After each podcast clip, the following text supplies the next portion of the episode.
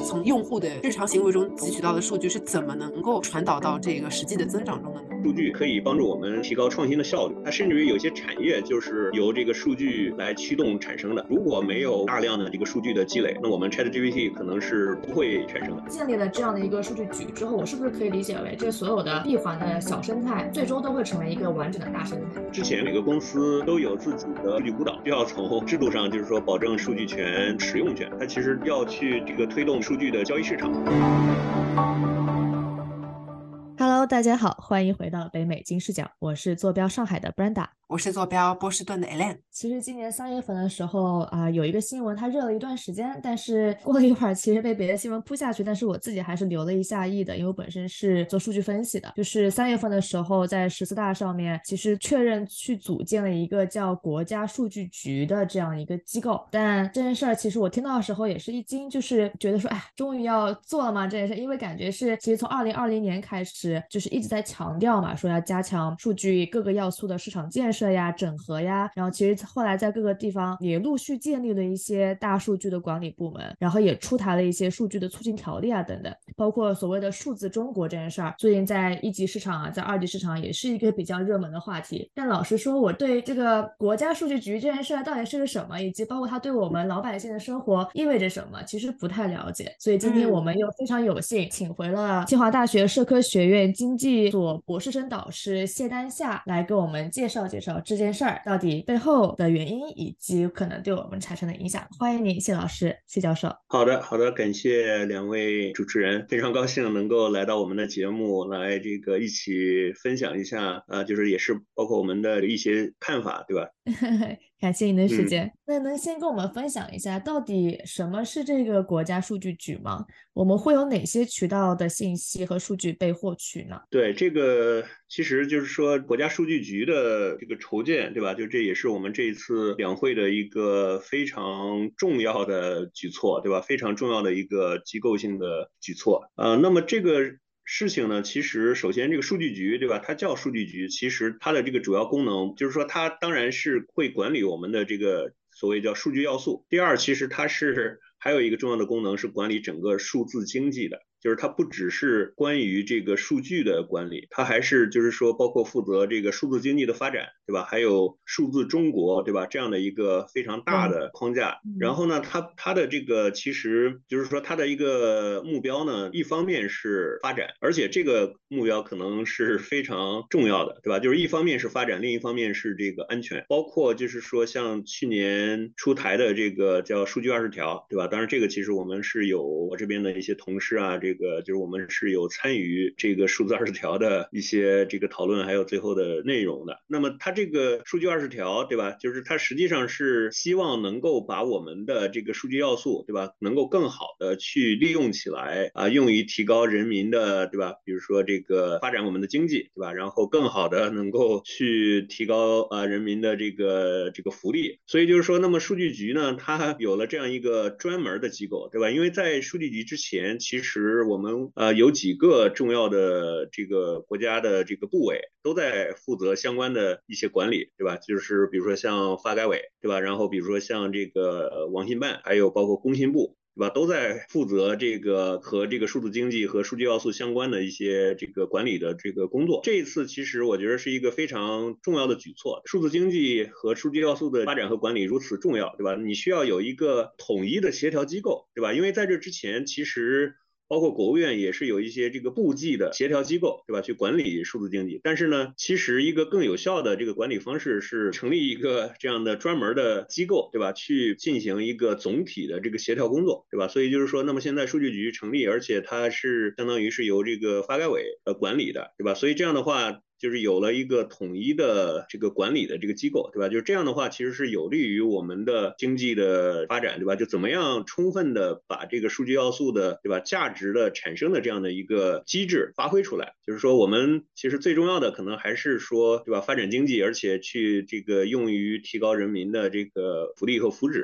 对吧？所以是这样，这是它的一个更大的背景。说到数据集，其实我们肯定不得不提到最近一个非常热门的话题，就是微软这个事情。因为在这个国家数据局成立之后啊，然后国家不是希望要统筹这个数据资源嘛，但是仅仅不到48个小时之内，微软中国就已经发布了声明，拒绝中国政府数据处理本地化的要求。其实我们也知道，最近这个背景是美企很多在纷纷撤离中国，那么微软在这样的声明下会不会退出中国呢？就是其实也就是说，成立这个数据局它其实是顶着一个风险，就是逼着一个最大的这样的一个供应商微软可能是会有这样的一个风险的。就是这个事情还有几个争议嘛，因为可能国内有很多网民通常有2种看法，一种看法是说是觉得微软必须要把数据留在中国，因为很多网民认为这样比较安全，对吧？不能够传输到外国，不安全。还有一些网民呢认为说，哎，不能这样做，这样的话中国政府啊就了解了太多我们的数据了，对吧？就是我这样子很担心，所以也不希望说给国家。就是其实网上有非常大的这一个争议，这个事情啊，我觉得也是闹得沸沸扬扬吧。我觉得中美两边其实都在对这件事情，两边的民众和政府都在对峙吧，可能就是两边都有不同的想法，两批人。那其实就在这样的情况下，可能我非常想了解说国家为什么要建这样的一个数据局，它的背景是什么啊？在比如说经济啊或者是金融啊这一方面会有起到什么样的作用，才使得说宁愿是顶着这样的压力它还是要做呢？就是首先呢，我们刚才讲到这个微软这个问题，其实是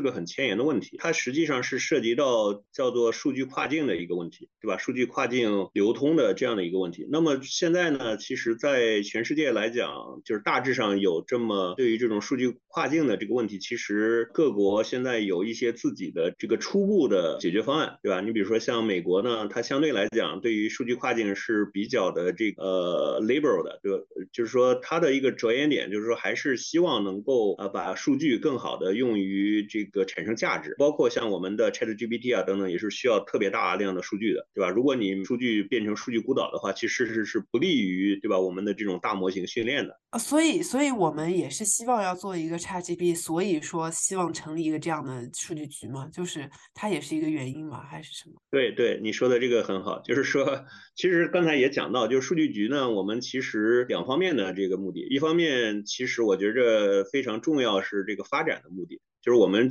这个成立数据局是用来管理这个包括整个数字经济和这个包括这个叫数字中国，对吧？然后包括这个建立完善的比如说数据相关的基础制度，对吧？包括这个数据市场啊等等，对吧？就是它其实是不只是说我去管理去控制你的这个数据的使用，其实更重要的一点是怎么样在能够保证我们的用户安全、用户的隐私不被侵犯的情况下去产生这个价值，对吧？然后能够提高我们的比如 GDP 增长率，然后能够比如说生产出来更多的产品。其实我经常举了一个例子，对吧？如果没有大数据的话，我们可能现在的这个智能驾驶啊，这个产业可能是不存在的。因为我是，对吧，学习计算机有10年之久，就是 almost 这个 get PhD from Duke， 对吧？就是差一点是从 get 这个 Duke CS PhD。20年前我在读这个计算机博士的时候，那时候 AI 是最冷的，那时候是非常冷门的一个那么其实最近10几年的这个发展，对吧？我们知道 AI 现在是非常这个或者说最吸引眼球的这个计算机的专业，对吧？那么它背后为什么？背后其实一个重要的原因是我们现在拥有了大量的数据，可以去训练出来这个很好的模型，对吧？就是数据的积累。第二就是说算力的提升，对吧？就是这背后的这个计算机的这个 AI 的算法其实没有什么根本性的这个重大的提高，其实是没有的。就是主要的我们现在的 AI 的性能的提高是因为这个数据的这个大量积累，还有这个算力，对吧？就是我们可以去拥有巨大的这个数据训练出来的很好的模型。那么这个其实也会告诉我们，实际上是应该把我们的这个数据要素更好更充分的利用起来，对吧？当然它这个背后可能会导致一个比如说用户隐私的这个问题，所以就是说包括我国这个也出台了一些这个个人信息保护法呀等等，就是说也是希望做到一个平衡。当然在美国它也是有这种相关的法律的，当然在这个比如说像欧盟的这个 GDPR， 它对于个人隐私的这个保护可能是更严的，所以就是说这个目的还是能够把这个数据，对吧，更好的用来改善我们的生活，提高我们的这个人民的生活水平，另一方面呢又做到尽量的不损害消费者的隐私等等，对吧，做到一个平衡。那能具体展开说说吗？因为我听你之前说这个的数据其实是能够帮助增长 GDP 的，或者说是能在经济金融中有些作用，这个是怎么做到的呢？因为它从我们身上，就是在从我们这个用户的日常行为中汲取到的数据是怎么能够传导到这个实际的增长中的呢？对，这个也是很好的问题啊，因为这个其实我也是我的这个前些年的一个研究的重要的方向，就是我自己其实提出了一个非常重要的理论，叫做数据创新内生增长理论。对，就所以刚才你的这个问题非常好，就是数据，对吧，它是怎么样能够比如说为我们创造价值，对吧，以及提高我们的这个比如说经济增长率的，就是说怎么样能够增加我们的这个 GDP growth rate， 因为你每增加一个这个我们的一个1%，那可能就意味着非常巨大的一个就业。所以就是说，那我是就在我的这个数据创新内生增长理论里面呢，我可能会强调说这个数据，对吧，它可以帮助我们更好的这个提高创新的效率，对吧？你比如说像刚才讲的，其实这个像我们 AI 里面，对吧？你比如说它甚至于有些产业就是由这个数据来驱动产生的。你比如说你如果没有我们的大量的这个数据的积累，对吧？那我们 ChatGPT 可能是不会产生的，对吧？它这个首先这个参数量非常大，比如说达到1000亿，然后到再往下的话可能会达到几十万亿的参数量，对吧？而且它是需要巨大的这个数据去帮它去训练和，对吧，提高它的这个精度的。包括我们有很多这个新的产业，像这个比如说智能驾驶啊，像各种跟智能相关的产业，它其实背后也是需要这个数据帮助产生这种产业，对吧？然后还有一个我经常举的例子，就是非常直观的例子，对吧？你比如说我们教授写论文，如果我们有一个这个新颖的数据的话，那很有可能意味着我们就能写出来一篇特别好的论文。所以就是说我的这个所谓的叫数据创新内生增长理论呢，它会说，那我们这个数据，对吧，它可以在创新过程里面帮我们产生更多的知识，对吧？你比如说我们有了一个数据集，那我可以写出来一个新的论文，对吧？这个论文有可能是能够得到一个新的材料，对吧？然后这个比如说就可以实现这个什么常温的核聚变或者是常温的超导之类的，对吧？那这样的话，它就是说数据，对吧，产生知识之后，那么这个知识呢就帮助我们进行了一个技术的提高，对吧？我们的技术就进步了，技术进步之后其实就提高了我们整个的叫做这个经济里面的叫全要素生产率，对吧？也使得我们的这个生产可能会更加有效，对吧？然后 GDP 就得到了一个提高，然后我觉得也是跟现实也是比较相符的。其实谢教授您刚才讲这些都是非常有建设性的方向嘛，我其实还是有一些顾虑，就是因为在早些年吧，就是一些大厂他们其实被大家所诟病的就是数据垄断，百度有百度自己的生态，腾讯有腾讯自己的生态，阿里和腾讯的生态还不打通等等，就是他们其实是本质上能有自己的生态群都是因为自己有自己的数据串，对吧？他自己 own 了他那些东西 的所有的数据。那在建立了这样的一个数据局之后，我是不是可以理解为这所有的闭环的小生态最终都会成为一个完整的大生态呢？我们是以这样的目标去前行的吗？其实你对，我觉得这个问题也很 sharp， 对吧？就是说他之前可能每个公司都有自己的一个，比如说有点像一个数据孤岛，对吧？没错。包括我们的现在这个正在推动的数据基础的这个制度的一些建设，对吧？它其实是要去这个推动，比如说我们数据的这个交易市场。所以因为你之前如果我们比如说对于这个数据的权利的一些比如说法律和制度上的规定不完善的话，那么可能就是说在交易的过程中就会有顾虑，对吧？就是你可能会，你如果交易的话，也有可能比如说被别人这个去拷贝等等，对吧？就是说它很有可能会造成一些损失。所以就是说，那么我们可能需要从制度上就是说保证这个数据权，对吧？它的或者说这种使用权，就是现在我们包括这个在数据20条里面其实是主要是在讲这个数据的这个使用权，对吧？我们去完善这个法律制度的之后，对吧？有可能会使得我们的这个，对吧，数据要素的这个流通啊，以及就是各个机构之间，对吧？他们可以，因为这个其实也是我在之前的自己的研究里面比较强调的一个，就是数据的叫非竞争性，叫 non-rivalry， 就是说什么叫非竞争性呢？就数据其实有一个很好的特点，对吧？就是说，比如说我有一份数据，对吧？然后我再跟这个我们的主持人，对吧？我完全可以直接用这个 U 盘拷给他一份，这样的话我们都各有一份数据，而且呢，你可以比如说用它这个去做不同的这个产生价值的这种方式，对吧？你比如说我可以用它去写论文，对吧？然后这个我们主持人可以有可能可以用它来，比如说知道一些，比如说新产品的大家的一些这个 preference， 那有可能能够帮助提高这种产品的质量等等。这种非竞争性呢，也就是说数据它其实可以非常完美的拷贝很多份，然后在不同的地方去发挥作用，对吧？所以这个其实也是我们希望有一个完善的这个数据制度，对吧？能够去充分的发挥它的这样的一个最大的价值。但另一方面，因为它这个太容易拷贝了，所以很容易使得这个数据泄露，对吧？就是说一方面这个可能会使得这个商业的数据拥有者他会有一些这个损失，另一方面可能因为你这个数据常常是跟这个消费者隐私相关的，所以 也有可能会使得这个消费者的这个，对吧，隐私会被侵犯，对吧？所以那么我们现在就需要一个更完善的这个制度建设，就是说这个其实比如说像类似于在我们知识产权里面，对吧？知识产权里面比如说有专利制度，对吧？有专利制度因为对吧，专利你比如说我们知道某一个比如说像这个布洛芬，或者是现在前一段时间的这个所谓的辟谣，对吧？它的这个分子式其实是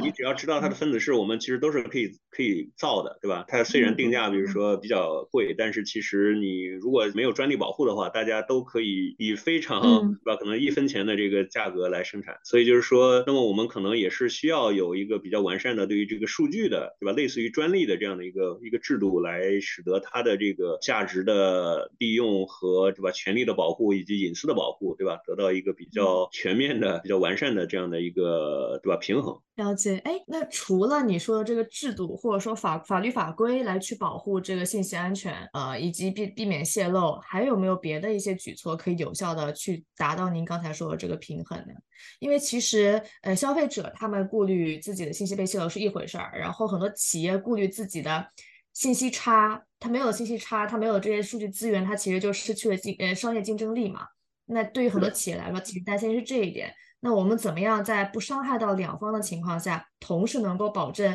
利用这个最大的这个巨轮的齿轮，来最大化利用好我们这些数据点，对吧？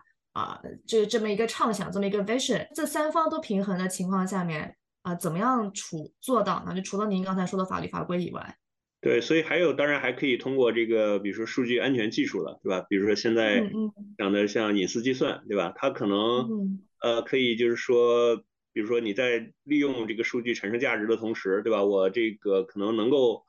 保证这个数据我可能去脱敏，对吧？就可能你根本就不知道这些数据的这个比如说有一些用户信息啊，就是说它是完全被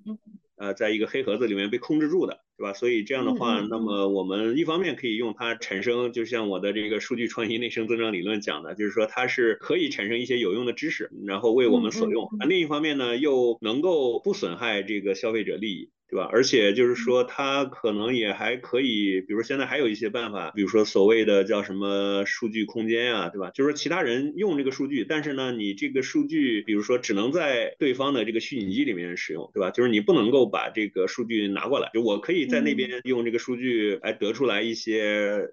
分析的结果，对吧？对，只能得出来结论，但是你不能把这个原来的 original data 拿走。对对对，有一些技术。对，就是对，就是 raw data 就得到更好的保护，对吧？我们尽量保护 raw data 不被拷走，但是又可以让它得到一些这个分析结果。对，这是一种方式。所以您说的意思是，这个数据国家数据局建立之后，并不是说我们从此以后所有人民产生的各种各样的 data point 都是 owner 变成了国家，是吗？只是说他们用不同的方式把这些数据给聚合起来，用一种脱敏的方式，能够帮助整个社会把数据的每一个价值点给最大化，可以这样理解吗？可以这么理解，就是说数据局它并不是把所有的数据都收到数据局里面，它其实这个刚才讲的就是很多制度，包括那个数据的这个制度建设，其实这个也是数据局会推动继续推动的一个工作，只不过是之前呢，这个工作是分散在各个部委的，就刚才讲的像这个网信办，包括像我们的发改委，还有这个工信部，当然还包括这个什么国家市场监督总局啊等等，就是说之前对数据要素的这个管理还有数字经济的管理其实是过于分散，所以现在这个数据局呢，它这个不是大家可能有时候可能这个望文生义，对吧，它可能是要把数据都归为自己管理，这是不对的，就是说它是只不过是一个更加集中的一个管理机关，然后呢它是就是各方面的，包括怎么样建立我们刚才讲的这个数据交易制度，然后包括对于当然包括这个数据隐私安全的各方面的考量了，就是说都是它所考虑的事情，对吧，它并不是收数据的，它是就是它的这个目标呢，就是说还是两个，就是一个是发展，一个是安全，而且对吧，我们其实这个讲数据要素讲这个数字经济这么多，其实最主要的目的还是它能不能充分的这个发挥我们对吧这个数据要素以及数字经济的这个潜力，实际上是最终的目标呢还是为了比如说提高 GDP 增长率，然后最终呢是提高我们人民的这个福利，对吧，或者是幸福感，对吧，或者我们的这个消费品的这个数量质量，对吧，就这是我们最终的目标。那如果是这样的话，其实我想问一下，微软当时拒绝提供的是这个数据本地化的处理这样的一个请求，这什么叫做数据本地化的处理呢？因为肯定是说数据局要求微软你要让数据处理本地化，如果说他们不收取数据，这句话的意义是什么呢？因为的确大家也可能说因为不了解产生了非常多的争议，认为说国家把数据全拿走了，难道是要造一个东西来更好的管理我们吗？这个就很多人有这样的考量，就是很多的网民。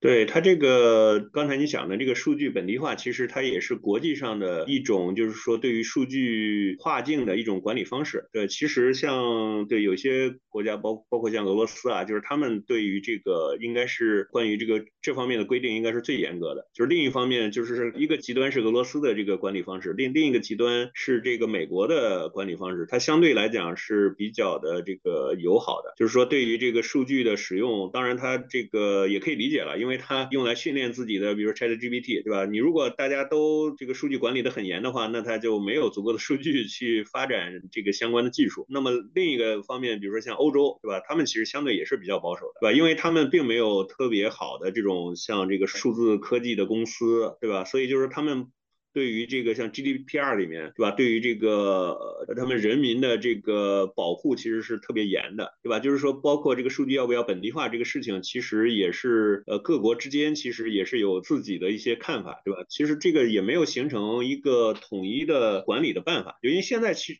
这是一个很前沿的问题，是一个就是包括在学界大家还都在争论，对吧？然后各国现在有一些初步的自己的这种